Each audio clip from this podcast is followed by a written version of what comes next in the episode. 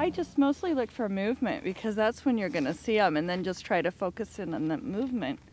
Um, you know, treetops, bushes. On a day like this, you can listen to the cracking of the grass to see if there's something down in the grass. S. A R B B O F A. Okay. And how many? Just one? Yeah. Okay. This one. Just one. Excellent. Now I hear another one. Oh, what do you hear this time? When. A wren. What kind of S wren? I B B Y.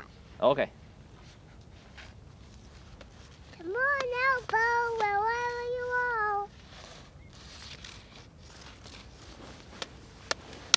we assign different people different areas.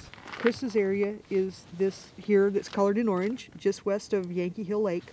Uh, and the idea is uh, to simply move across the area and identify uh, all the species of birds that we see and count the number of individuals that we see.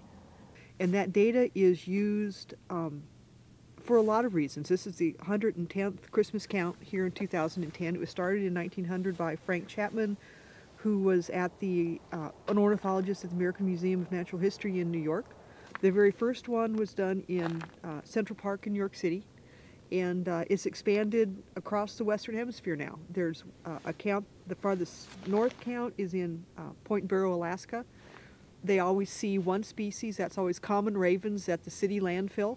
And the southernmost one is um, in Antarctica. Uh, that was not done last year. I think there was one done this past year um, in the off Tierra del Fuego in off of Chile, and that was the southernmost ones. In Nebraska, it's useful. Um, it's being used um, range wide for for a lot of for a lot of purposes. Um, the Department of the Interior, uh, Fish and Wildlife, a lot of the federal agencies are using the Christmas count data to monitor how global climate change is affecting bird populations.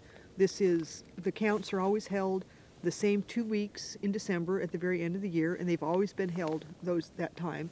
And so we're getting a snapshot of the bird populations at this, the same areas at the same time by the same people. The data collect, is collected in the same way for 110 years.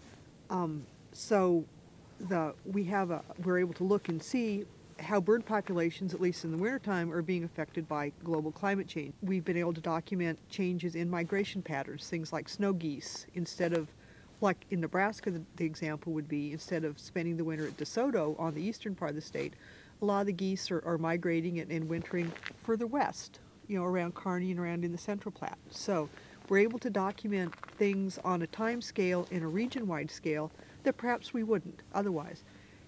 And that it's citizen science, that it's people, just the general public, just bird watchers, just, you know, people that have an interest in birds and natural history and, and conservation and environment and such, they can get out and participate and actually make a difference. in what they're doing, the data they're collecting, is part of a larger whole that helps with, with developing management plans and protocols and policies. And it's also fun just to be out and tromp around in the woods in the wintertime.